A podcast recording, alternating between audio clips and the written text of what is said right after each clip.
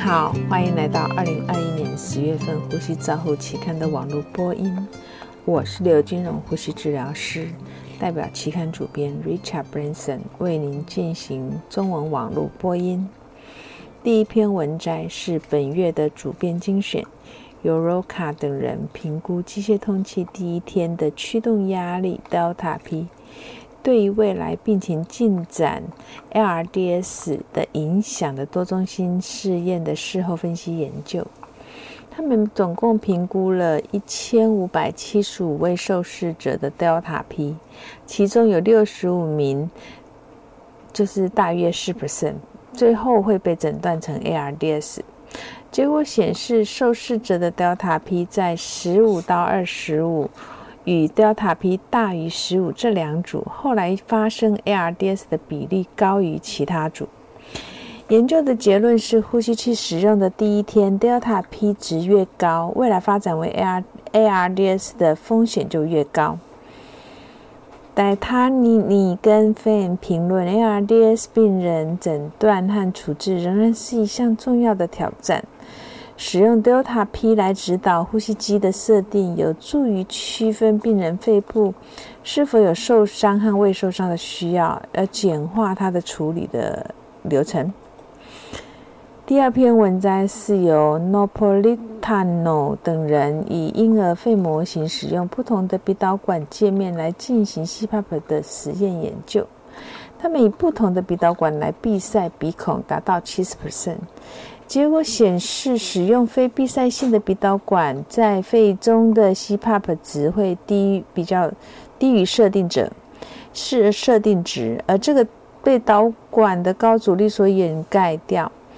所以，作者的结论是在导管选择和闭塞程度的配合度，可能是临床上给予氧气道压力的一个很重要的因素。评论者 Studently。评估这些压力测量可能具有临床的意义，但是指出 CPAP 的目标应应用于肺部，而口腔的漏气可能是产生比较大的影响。第三篇文章是由 Chalmers 等人分析一个包含两千五百多名社区获得性肺炎、社区性肺炎或者是 ARDS 病人现有的数据库。资料库测量的 FL2 轨迹作为呼吸功能障碍的指标，结果显示 FL2 的轨迹恶化与呼吸器脱离天数减少是有相关的。FL2 比前一天每增加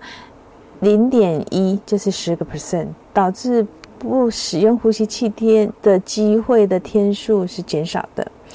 所以，PF ratio 的轨迹也提供了后预后的信息，因为 PF ratio 比以前比前一天增加与使用后呼吸器使用天数增加是有相关的。因此，他们得到一个结论，就是单独使用 PF FL2 的轨迹与 PF ratio 是一样好的，他们更容易监测。所以，评论者。Shamperson 认为，在 SU 和 FL2 的常规设定中，通常会用高氧血症方面的出错，所以他们认为简单的 F 轨 FL2 的轨迹是一种有用的工具，可以使用在氧气闭环式控制进行诊断，而进一步的改善肺部损伤的进展的监测。第四篇文摘是由 Martinez、Castro 等人进行十八种实验条件下，对八种居家呼吸器进行实验室的评估，评估了给予它的潮气容积引动的反应、加压和同步。结果显示，广泛的性能特征，包括通气模式引动和改变。和引动反应时间的潜在重要差异，它们不，它们不同步的情形更常见于更高水平的压力支持合并减少它的引动。他们建议这些数字可用于适合病人配对的呼比较适当的呼吸器。第五篇文摘是由库尔等人分析综合肺指数 （Integrated Pulmonary Index，简称 IPI） 和其他的危险因子对拔管失败早期辨识的回顾性分析。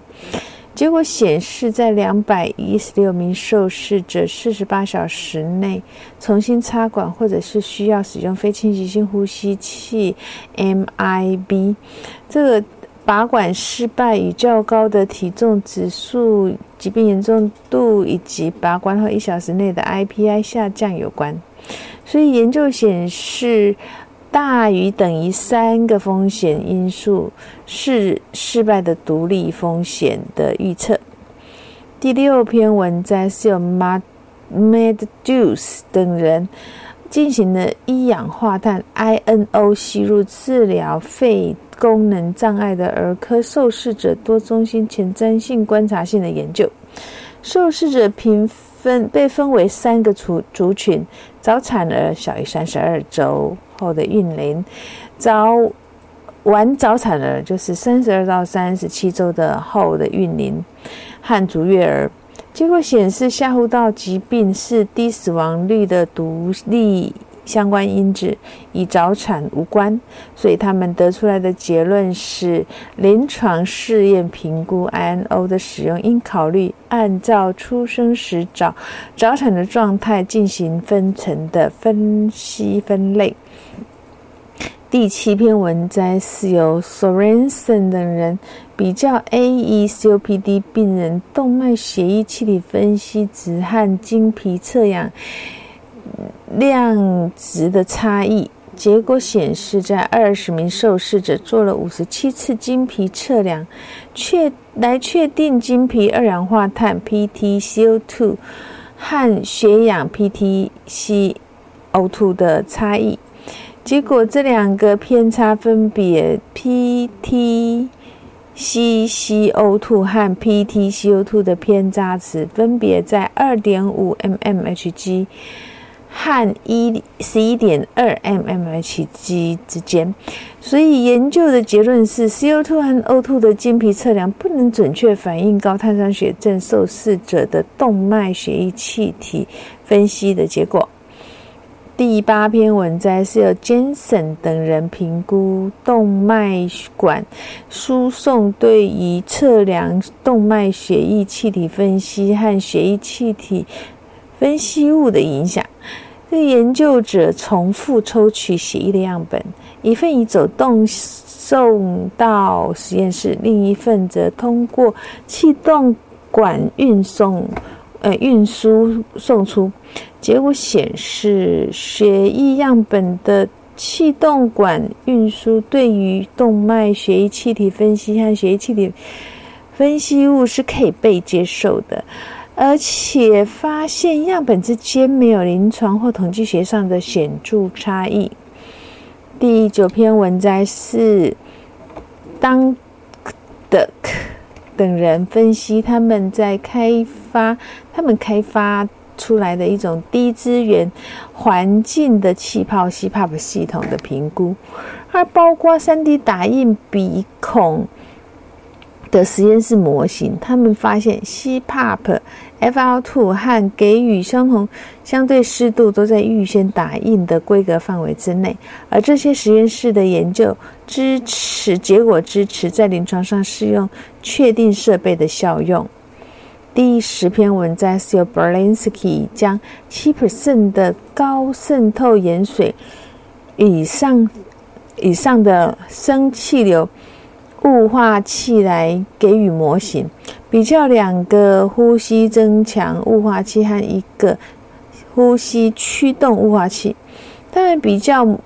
模拟婴儿、儿童和成人呼吸器的模拟器呼吸的模拟器，他们使用串列撞击来评估雾气的特性。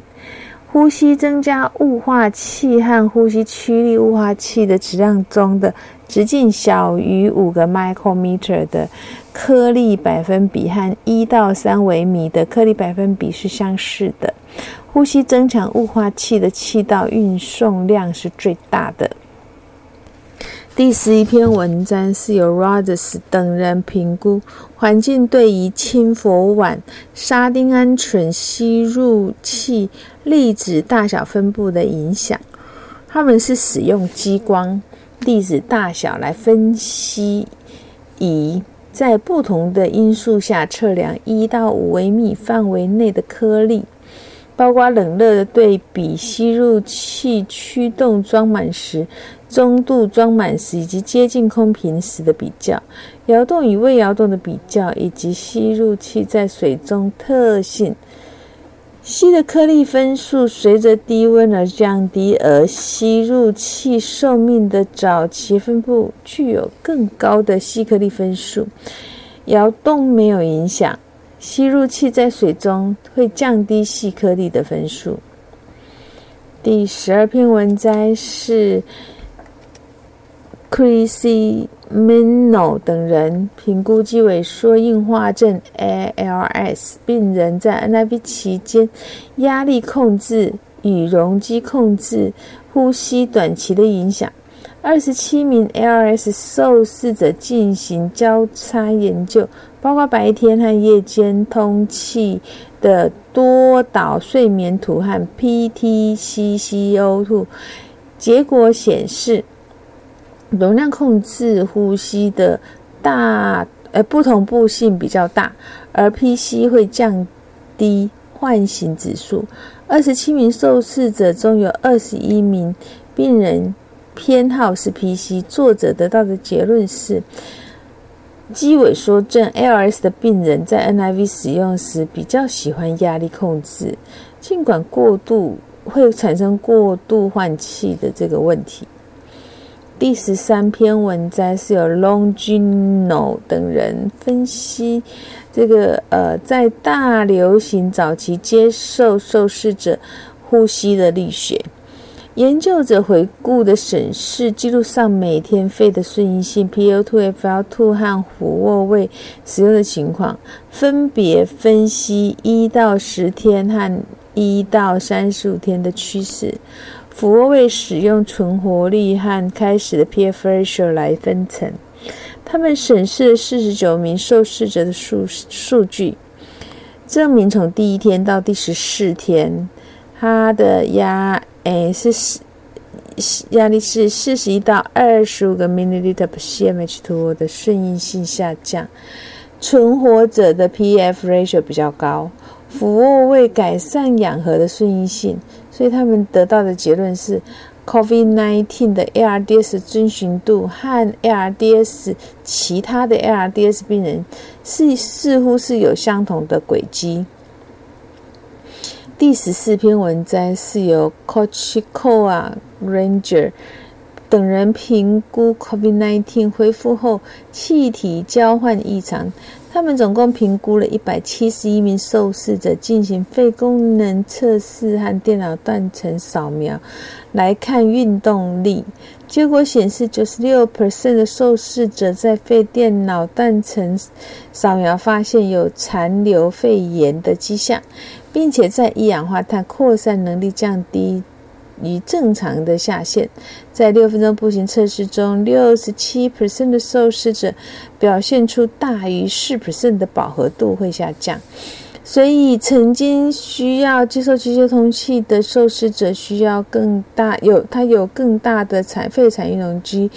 的障碍问题。第十五篇问问文摘是由。后门和内亚卡针对支气管发育不全 （BPD） 的长期和长期并发症的叙述性的评论。他们建议未来在研究最好能够解决 PPD 长期后果，并且包括可以理解导致 BPD 的机制和成年的 BPD 病人的处置。以上是二零二一年十月份《呼吸照护期刊》的中文网播，由中国医药大学附设医院呼吸治疗科刘金荣呼吸治疗师的翻译与播音，周嘉诚呼吸治疗师的修稿与审稿。如果你想进一步的了解年文的内容或过去的议题，请上美国呼吸照护期刊网站 www 点 rc j o u r n l 点 c o m。你也可以借由网络的订阅，自动未收到未来网络播音的议题。谢谢你的参与，再见。